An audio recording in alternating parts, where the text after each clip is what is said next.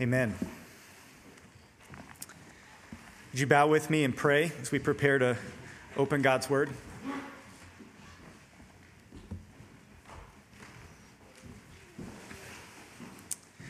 Heavenly Father, we come before you thankful and full. Your grace is enough for us. It's enough to save us, it's enough to sustain us through the ups and downs of life, it's enough to cleanse us, to comfort us. Lord, we come as a needy people, but a needy people who have found satisfaction in Jesus.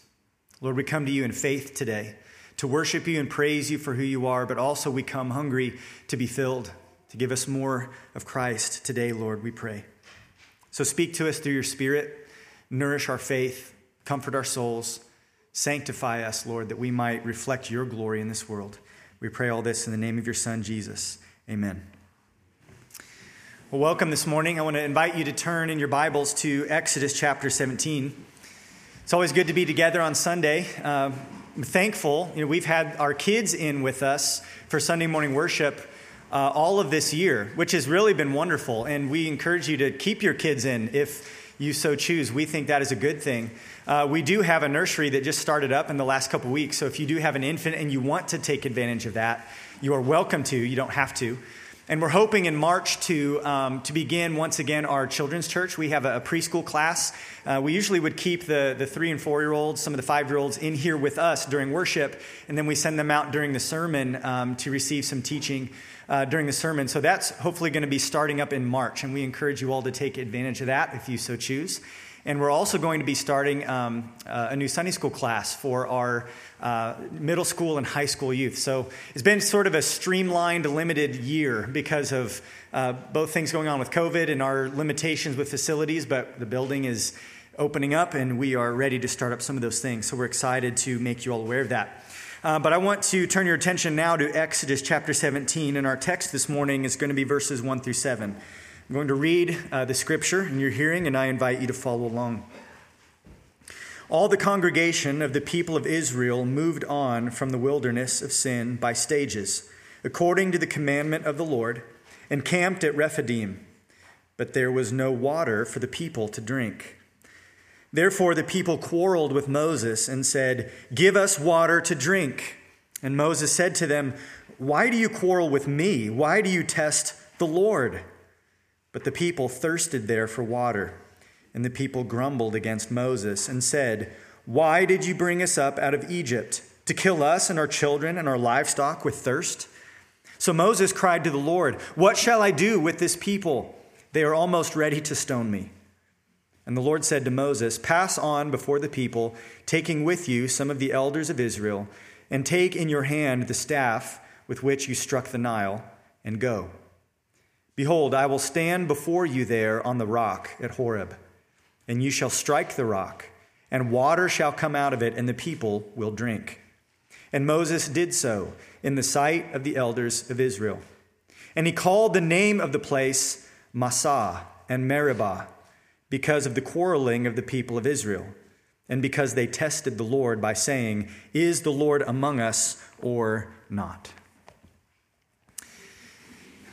If you are someone who reads Scripture, then what you will discover is that there's a lot of different themes that Scripture touches on. There's many different topics, different lessons that we learn, but from front to back, from Genesis to Revelation, one of the things that emerges as most important for us is the necessity of faith, trusting God, believing His word, resting in His promises. The Bible teaches us that there is no salvation apart from faith. It's by grace through faith that we enter into God's family and receive forgiveness of sin and eternal life.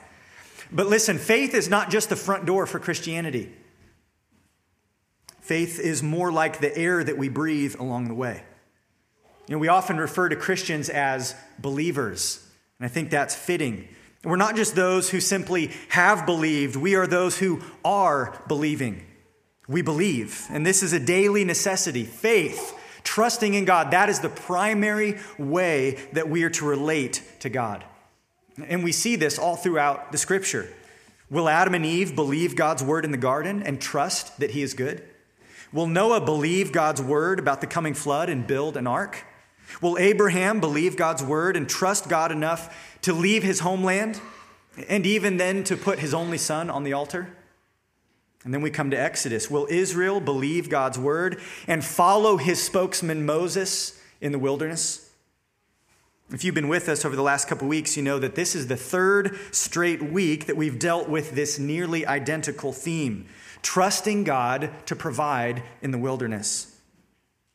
The water at Marah, which we saw at the end of chapter 15, was bitter, and they couldn't drink it. There was no food for them in the wilderness of sin and they hungered. Now they come to Rephidim, and once again, there is no water. And maybe you're starting to ask yourself, why do these people keep getting into this same situation? Well, as we've been pointing out, God is testing their faith. This is about faith. And God is also, even as He tests them and exposes their weakness and their need, He's also providing for them. He's proving his goodness and power in order to strengthen their faith. This is what the people needed. They needed to know God for who he was and to come to trust him. And that's what we need as well. This is here for our instruction. I mentioned in our newcomer class this morning that we do expository preaching here. And what that means is that it's pretty easy for me to pick what to preach on. It's whatever's the next passage in the book we're studying, that's sort of the, you know, the text for the day. But there's still a decision as far as how much to cover each week. And uh, I'll be honest, I thought about taking all three of these stories and doing one sermon. God tra- changes the bitter water to fresh at Marah. He provides bread from heaven in the wilderness. And then here, he provides water from the rock. Because those could be three points of the same sermon. Because all three of those stories expose grumbling as sin. All three of those stories show God to be a faithful provider. All three of these stories touch on the reality that crisis is a test for us. And so while the details vary slightly, they all drive home really the same point. So we really could have taken them all together as one message. That wouldn't have been wrong. But I decided to take each one on their own and to do three separate sermons. And for this reason these people needed repetition in order to learn this lesson. And we do too. The people of Israel didn't get it the first time, they needed to hear it again, to see it again, to see God work again. And the necessity of faith for these people and for us, the importance of trusting God and believing His word, that is of such deep importance and significance for us that it demands careful and repeated attention. You know, there's a real challenge before us right now, just as people. I mean, as, as humans, we are experiencing a lot of uncertainties regarding things like our physical health. Um, we've always been vulnerable, but COVID 19 has helped us to realize how frail and vulnerable we actually are. As Americans, we're facing uncertainties. Our nation's in turmoil, and there are significant changes that are taking place. And as Christians, we are facing uncertainties. Are we going to be free to worship? Will we be increasingly regarded as hateful? Will we be seen as an obstacle to be eliminated as society marches towards progress? And then there's just the reality of life that we all deal with. I mean, in this church, this week, there are those among us who have dealt with tragedy, with death, with cancer, with heart attacks, with financial pressures, with broken relationships. So we all face times of testing. We all face crisis. I won't ask for a show of hands this morning, but how many of you would claim that you've learned all there is to learn about trusting God and that you don't need to hear again that God is faithful to provide for his people. Would any of you would claim that? I, I wouldn't. I don't think that any of us would probably claim that our faith is not in need of further strengthening. And so I know this text feels like deja vu a little bit. If you've been here the last two weeks, I'm totally okay with that, and I hope you are as well. I think that's a good thing. Because this is what we need to hear today we need to hear the same thing we heard last week and the same thing we heard the week before that God tests his people to expose their need and to strengthen their faith. We need to hear once again that God is trustworthy, that he promises to be with us and provide for us. We need to hear that God desires faith and obedience from us. as he leads us through this dangerous journey, through the wilderness of the world, towards the promised land. So, I want to make three observations from this story, and these observations are intended to teach us, to help us to think about the importance of trusting God. And the first observation is this those with a hard heart protest against God in times of crisis. Those who have a hard heart protest against God in times of crisis. We see this in verses 2 through 4 and verse 7. The crisis is that there's no water for the people to drink in verse 1. So what do they do? They quarrel with Moses and say, Give us water to drink. And Moses says to them, Why do you quarrel with me? Why do you test the Lord? But the people thirsted there for water, and the people grumbled against Moses and said, Why did you bring us up out of Egypt? To kill us and our children and our livestock with thirst? Moses tells God in verse 4 that the people are actually ready to stone him. And verse 7 says that they're questioning God, saying, Is the Lord among us or not? So I want you to observe how these people respond to crisis. They don't have water to drink, and this is a life and death issue. And what they do, according to verse 2, is quarrel. Verse 3 says they grumble. Verse 7 says they test God. And really, this word quarrel that we find here in, in verse 2, it's not just meaning that they're arguing with Moses. It can mean that, but this word can signify something different as well. It's probably better translated as a protest, really. This is not a back and forth with Moses, this is a riot. Now, consider all the things that we've witnessed this year in our own nation. We have seen on screens, I don't think any of you were in Kenosha I don't know how many were in Washington, D.C., but we've seen, at least on the television screen or on your smartphone, that a crowd that's angry can quickly grow violent. And that's exactly what's happening here. These people are, are animated by what they perceive to be a huge problem. That Moses, and by extension God, has led them out here to kill them. And they are revolting.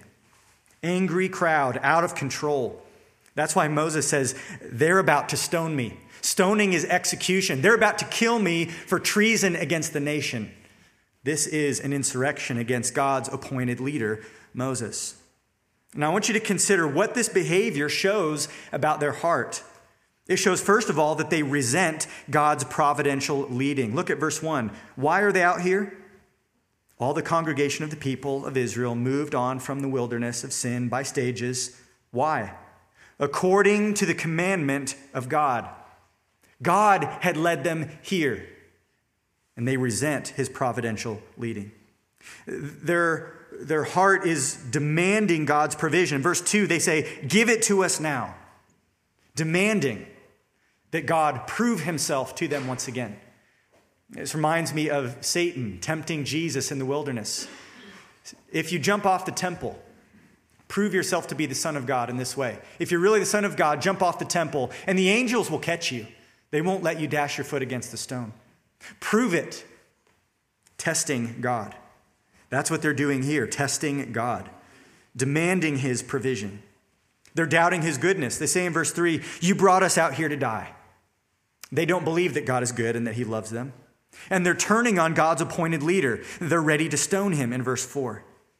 And really, verse 7 shows us they're questioning whether God is really with them. Is the Lord among us, verse 7, or not. That's where their heart is. And it's ugly. Philip Ryken points out these people are tired of being tested. They want to ask questions, not answer them. So they charge God with breaking his covenant. That's a serious charge. To accuse God of not keeping his covenant promises, to bless them and make them a great nation and bring them into the promised land. They're accusing God of breaking his covenant.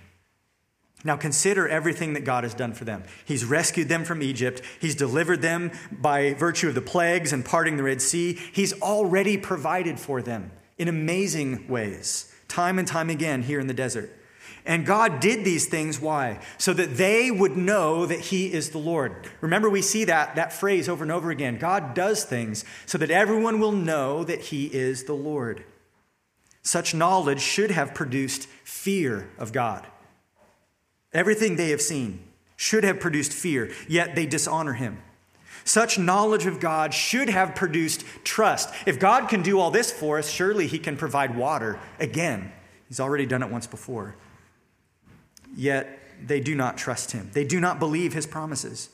Such knowledge of the Lord should have produced a profound gratitude for God's grace towards them and God's mercy upon them. Yet these people are oblivious and acting entitled, demanding that God do for them what they demand. this is nothing less, friends, than a hard heart. It's a hard heart. This is the sin of unbelief. It's unbelief. They are protesting not against Moses, but against God. They are revolting not against Moses, but against God and accusing him in the midst of their crisis. Those who have a hard heart will protest against God when crisis arises. That's a sinful response. But how does Moses respond to this? Well, a second observation is this those who have a soft heart will appeal to God in times of crisis. Verse 4 Moses cried to the Lord, What shall I do with these people, with this people? They are almost ready to stone me. There's three aspects of Moses' response here that stand out to me. And very simply, very obviously, he cries out to God.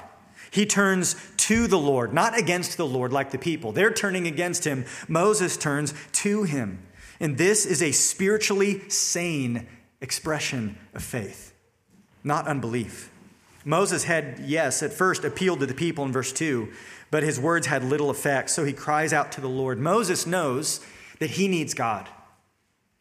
Moses knows that he cannot free slaves from Egypt. He can't part the sea. He can't turn the salt water into fresh. Moses can't provide bread from heaven, but he knows who can. And so he goes to him. He turns to the Lord. And not only does Moses cry out to God, but secondly, he identifies not with his people, but as God's servant. And notice the wording of his plea here. Moses cries to the Lord, What shall I do with this people? This people.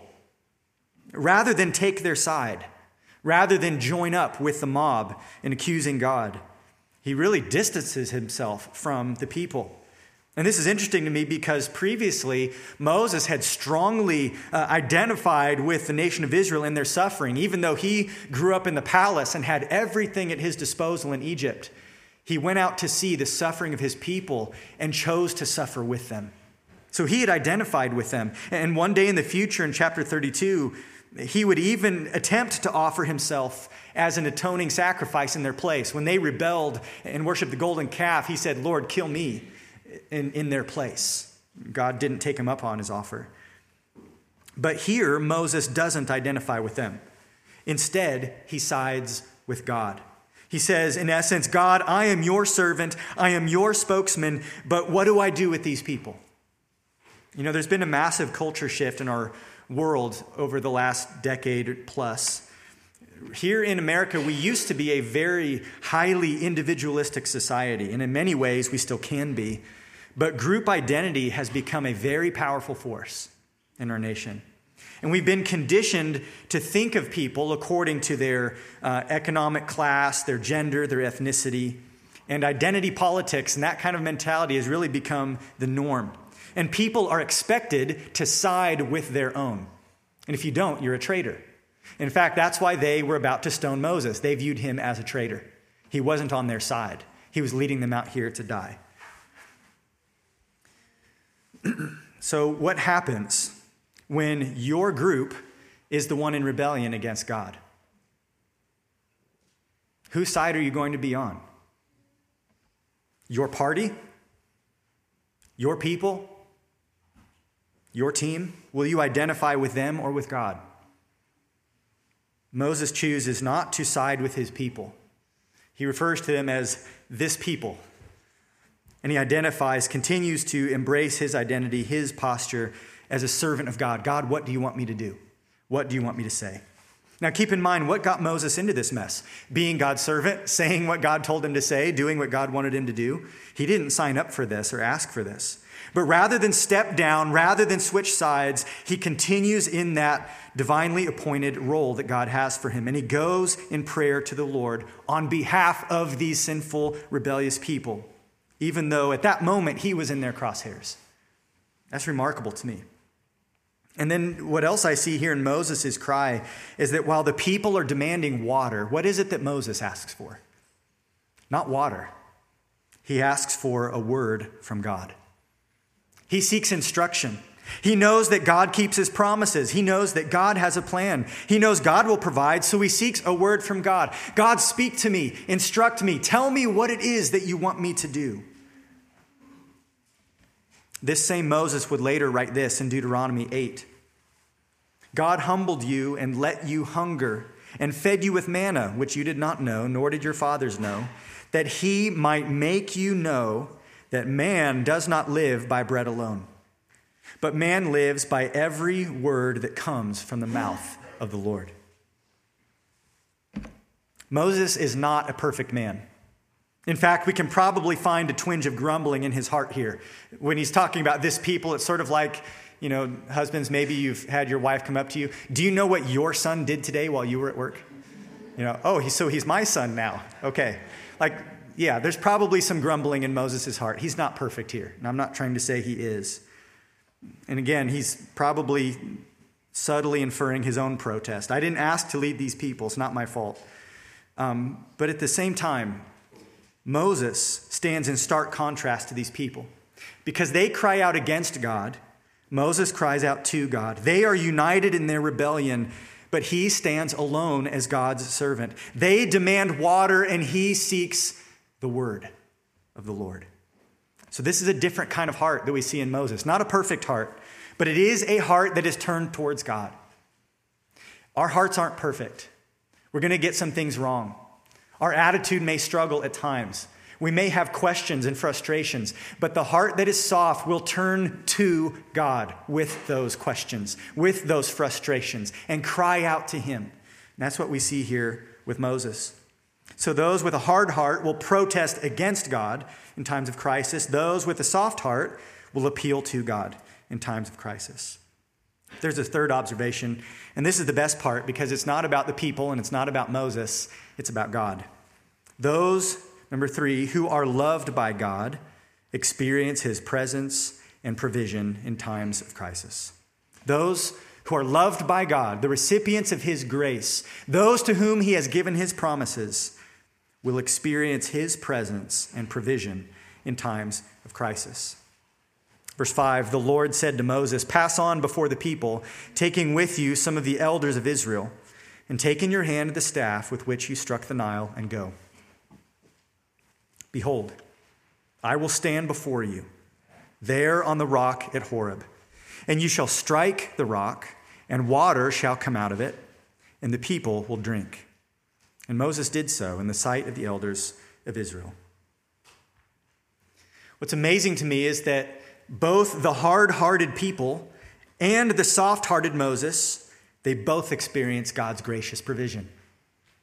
Moses will not be stoned to death. The people will not die of thirst. Why? Because God is about to act. And he tells Moses exactly what to do and what will happen. He says, Gather up the elders. He wants witnesses. This is really like a formal response to the, the kangaroo court that they've set up here with Moses on trial. God desires that they would see. He's going to produce formal evidence so that they, they would know that He is the Lord, that He is with them, and that He's faithful to His covenant. He tells Moses, Take your staff. They need to see that it's my power at work. This is the same staff with which he struck the Nile. God's power, in a sense, flowed through this staff to perform great acts of judgment, great manifestations of power. This was the same staff that turned into a snake when Moses threw it on the ground, the same staff that was stretched over the Red Sea as it parted and as it collapsed. So he says, Take your staff so they know it's me who's working. And then he gives Moses this promise a promise of personal presence. He says in verse 6 Behold, I will stand before you there on the rock at Horeb. More than water, more than answers, more than anything else, what Moses needed and what the people needed was for God to be with them. And God says, I will stand before you. Yes, Moses, I see what's going on. I see the people, I know their hard hearts, I know the water situation, and I'm going to be with you. This would have been so assuring for Moses. Remember back in chapter 3, verse 12, as Moses is meeting God on the mountain, speaking with this bush that burns yet is not consumed, he said, I will be with you. And this is God repeating that promise again I'm still going to be with you, Moses. And then he calls Moses to a unique action. He says, Strike the rock. Strike the rock. It's often in Scripture that God chooses unique actions to symbolize what it is that He's doing. We, we see this all the time. God doesn't need to use rocks or staffs, but He's always showing us something. And when He tells Moses to strike the rock, this is an act of violence and grace. I want you to think about that. Strike the rock. This is an act of violence. The staff that brought judgment upon Egypt in the plagues and at the Red Sea. That same staff here, there is judgment implied as he strikes the rock. But there's grace because he's not striking the people. That's what you might ex- expect. As Moses goes before the Lord and as the people are crying out, really rebelling against God, God tells Moses, Get the elders, go ahead of the people, everybody draw near, and I'm about to do something. You almost expect, okay, God's judgment is going to fall on them. There's going to be a striking of the people with plague or illness or fire from heaven or something. But no, God doesn't strike the people. He tells Moses, strike the rock, and water is provided. Psalm 78:15 says, "He split rocks in the wilderness and gave them drink abundantly as from the deep." This isn't a little trickle. He made streams come out of the rock and caused waters to flow down like rivers. Psalm 105 also commemorates this event, saying, He opened the rock and water gushed out. It flowed through the desert like a river, for he remembered his holy promise and Abraham his servant. This is grace. Grace for the hard hearted and for Moses alike. Why? Why would God respond this way? Because he is faithful to his promise. Psalm 105 tells us, For he remembered his holy promise and Abraham his servant. Those who have received the promises of God, those who are loved by Him, can expect to experience His grace in times of crisis. The people didn't deserve it. They deserve judgment. They deserve to be struck, but they were not. That is grace. Moses probably deserves some correction as well. Yet God protects him, provides for him, blesses him. God loves these people and provides abundantly for them. So that's something about the staff, but why a, a rock? Well, the word for rock here is not talking about just a stone, something you could pick up, not even a, a boulder. The word is Petra, not Petros. It signifies a, a cliff or a large stone slab. It's something that, like Jesus talked about, you could build a house on, okay? This is something that you could carve a tomb out of.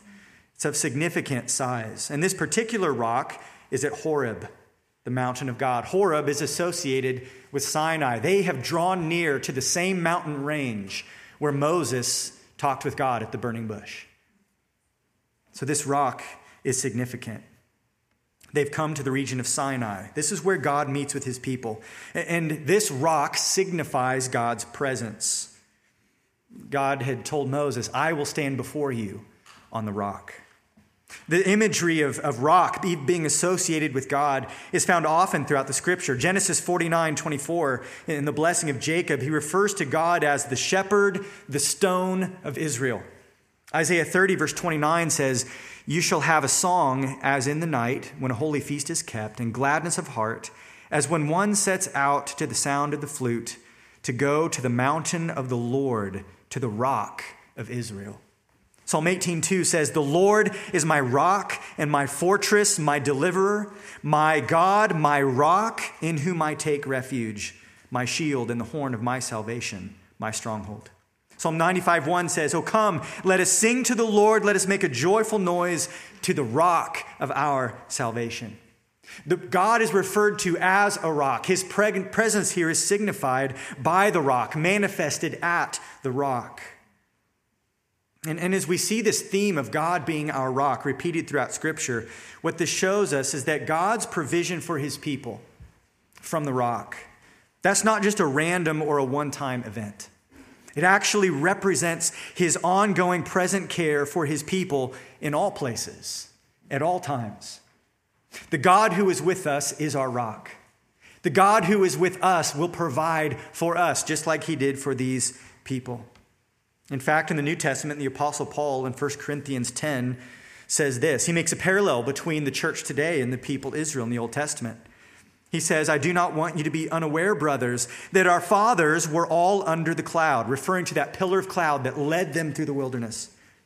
They all passed through the sea, the Red Sea, and all were baptized into Moses in the cloud and in the sea, and all ate the same spiritual food, and all drank the same spiritual drink, for they drank from the spiritual rock that followed them, and the rock was Christ. That's an amazing statement for Paul to equate God's provision for the people of Israel at the rock with God's provision for us through Christ. I don't think Paul is saying that the rock at Horeb was somehow Jesus in disguise, that he had taken on the form of a rock. I think he's pointing out the parallel here between our experience and theirs. Ancient Israel experienced a great deliverance from bondage by the power of God as he brought them through the Red Sea. We too have been rescued from slavery, brought from death to life through Jesus. Ancient Israel was baptized into Moses, meaning that he was their representative before God. He was the one who spoke to God on their behalf and spoke to them to reveal God's will. So we too have a corporate representative, don't we? One who represents us to God and one who has revealed the Father to us, Jesus Christ and we are baptized into him, united with him through faith.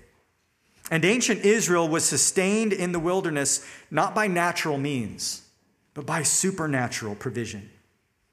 Likewise, our salvation comes not from natural means, not our good works, not by keeping the law, not by our physical birth. No, our salvation comes through a divine source as we partake of the body and blood of Christ. Through faith he is ours, and we have life in him. The rock was Christ, meaning that their source of provision and life in the desert was the pre incarnate Christ. He's the one who stood before Moses at the rock. This is who is with them, and Christ is also with us. You may not have a big rock in your backyard that can produce water, or maybe a new transmission for your vehicle, or maybe, you know, whatever it may be that you're in need of. But we do have Christ. And there's an amazing parallel between the striking of the rock, what God did for the people here at Horeb, and the crucifixion of our Savior, Jesus Christ. Consider here that there's an angry mob who wants to strike down Moses, and God could have struck them, but instead the blow fell upon the rock, the place where God stood. He directs the blow of judgment, not towards them but towards himself.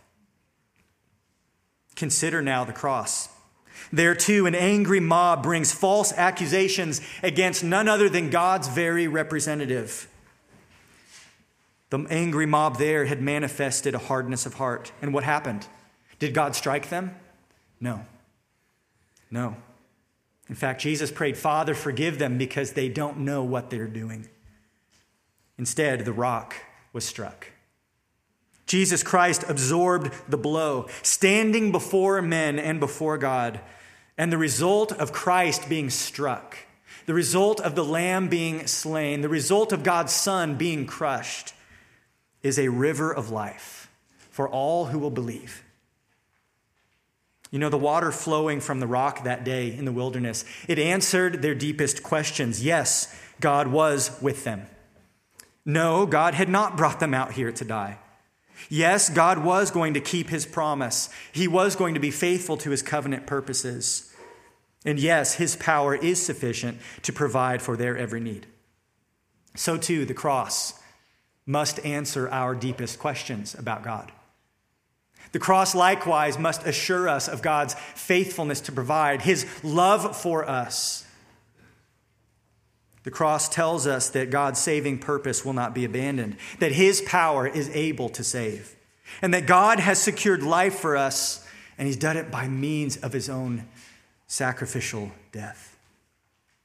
You know, there's a Jewish legend that I think Paul's referring to in 1 Corinthians that this rock sort of followed them throughout their 40 years of wandering, that the rock became a sort of portable well that they could bring with them and followed them. And I don't think Paul saying that literally happened. But what is true is that God provided for his people every day for 40 years. They had the water they needed, the bread from heaven. God met their need every day meals, water, protection, provision, you name it.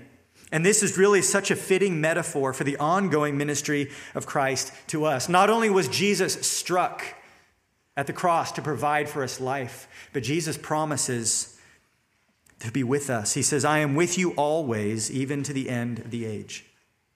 And everything that you need, everything that I need, comes to us through Christ. He is our source of life. And as we sang this morning, that is our hope in life and death. It's Christ alone. You know, times of testing, we're all going to face them. And what's going to happen is those tests, those trials will expose the condition of our hearts. It will show whether we have a hard heart, whether we are proud, whether we are fixated on material needs and the things of the Lord, uh, things of the world. It'll show if we're insensitive to God's word and ignoring his purposes for us. Or those trials, those times of testing, will expose a soft heart. And it will cause us to turn to the Lord, to seek him, to hang upon his every word rather than accuse him.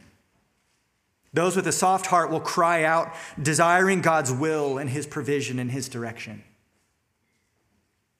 Which one are you? these kinds of stories we've been talking about in Exodus, they really are convicting, and they're meant to be. For three weeks, we focused on God's goodness, His faithfulness to provide. We've rehearsed the truth that He cares for His people, and He always keeps His promises. So, have we learned that lesson? Israel's hard hearted rebellion is mentioned over and over again in Scripture as a warning to us a warning to those who know better, those who have seen, those who have heard. Psalm 95, verse 6 says, O come, let us worship and bow down. Let us kneel before the Lord our Maker, for he is our God, and we are the people of his pasture and the sheep of his hand. Today, if you hear his voice, do not harden your hearts, as at Meribah, on the day, as on that day at Massah in the wilderness when your fathers put me to the test and put me to the proof, though they had seen my work. For 40 years I loathed that generation and said, They are a people who go astray in their heart, and they have not known my ways. Therefore I swore in my wrath, They shall not enter my rest. That's a warning for those who know, for those who have heard, for those who have seen, that to choose not to trust God and refuse to believe Him incurs judgment. The author of Hebrews comments on this psalm, Hebrews 3, verse 12. He says, Take care, brothers, lest there be in any of you an evil, unbelieving heart, leading you to fall away from the living God. But exhort one another every day, as long as it is called today, that none of you may be hardened by the deceitfulness of sin. For we have come to share in Christ if indeed we hold our original confidence firm to the end. As it is said, today, if you hear his voice, do not harden your heart, as in the rebellion. For who were those who heard and yet rebelled? Was it not all those who left Egypt, led by Moses? And with whom was he provoked for 40 years? Was it not those who sinned, whose bodies fell in the wilderness? And to whom did he swear that they would not enter his rest? but to those who were disobedient. So we see that they were unable to enter. Why? The author of Hebrews tells us because of unbelief. For those who have a hard heart, there's only two options. You can turn and you can repent and you can experience God's gracious restoration today. Today, do not harden your heart. The call comes. Or you can choose to persist in unbelief, and, and you will experience, therefore, his judgment. Let me ask you this question Is it possible that we don't take the sin of grumbling seriously enough? We've talked about it now for three weeks complaining, grumbling. Is it possible that perhaps we need to evaluate that in our own hearts?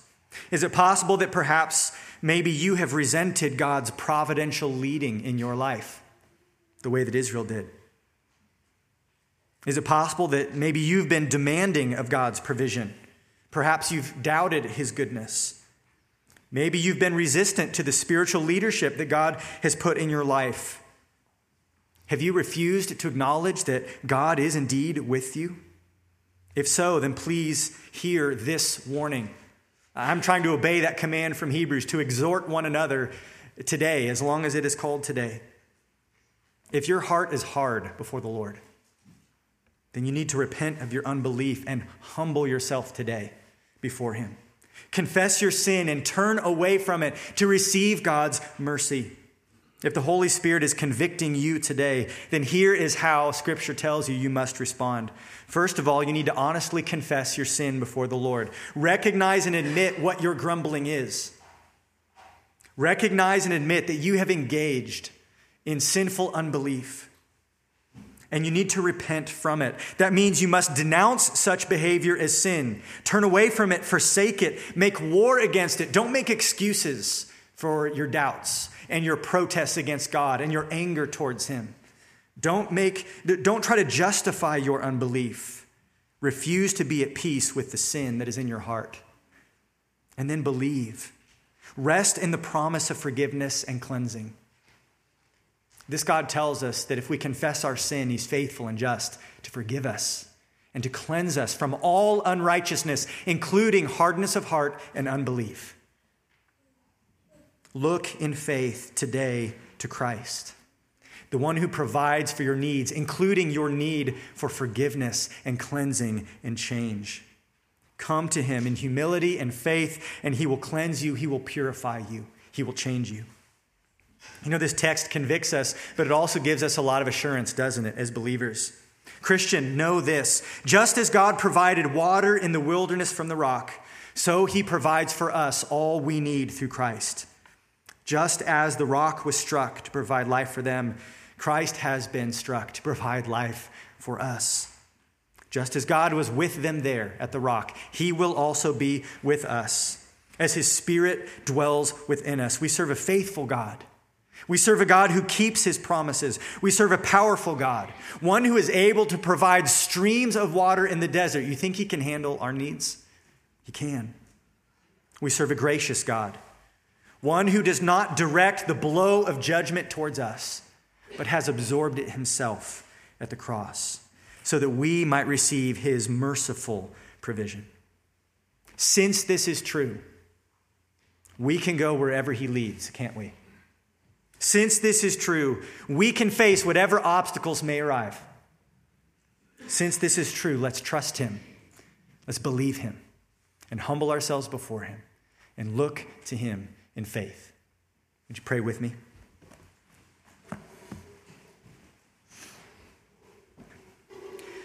Lord, your ways are mysterious and wonderful to us. It's amazing that you would respond to these people who are so hard hearted with such mercy. Yet, as we read these texts, it's like looking in the mirror because we recognize our own hardness of heart, our slowness to believe everything you've promised, our, our hesitancy to trust you fully for everything. Lord, we pray for forgiveness and confess our need. We thank you for the cleansing that comes from Christ. We thank you for directing the blow of judgment to the cross instead of towards us, though we were fully deserving. Lord, we thank you that you love us and that you are faithful to provide. And Lord, there are many different crises that people are facing in this church today different fears, different sorrows, different needs. And Lord, we are unable to just automatically meet all our own needs. Even we as the church, as much as we want to help each other, we can't provide it, but Lord, you can. You are the source of comfort. You are the source of provision. You are the source of courage. You are the source of healing. You are the source of hope. You are the source of grace. Grace upon grace, like the daily manna that fell from heaven each day to meet their need. And so, Lord, we look to you. Our eyes are on you. Like Moses, we come to you and ask, What is it that you would have us to do? And we stand, desiring to obey all that you command, and fully expecting that you are going to provide and do everything that you said you would do. Lord, times of testing have tried our faith and exposed need, but we know you also bring these challenges along to strengthen us. So, God, strengthen this church, strengthen each person in this church, that we might believe in you fully, trust in you completely. Lord, make us who you want us to be. And Lord, I pray especially for those who may have a hard heart today. They have not yet fully given their, their soul, their life to you in faith. They're holding back. They're unsure if they should really put all their eggs in this basket called the gospel. They're unsure if they should completely surrender themselves to you. Lord, I pray that you would soften hard hearts. I pray that those people today, perhaps in our midst, perhaps watching at home, wherever they may be, maybe they're hearing this later. God, I pray that you would change the condition of their heart by your grace. You're able to do that. You've done it for so many of us. We didn't come to you because we were wiser, because we were more noble, because of any virtue in us. You simply chose to pour out grace. And so, God, we ask that you do it again. Save sinners, change hearts, and bring us to yourself. We pray this in Jesus' name. Amen.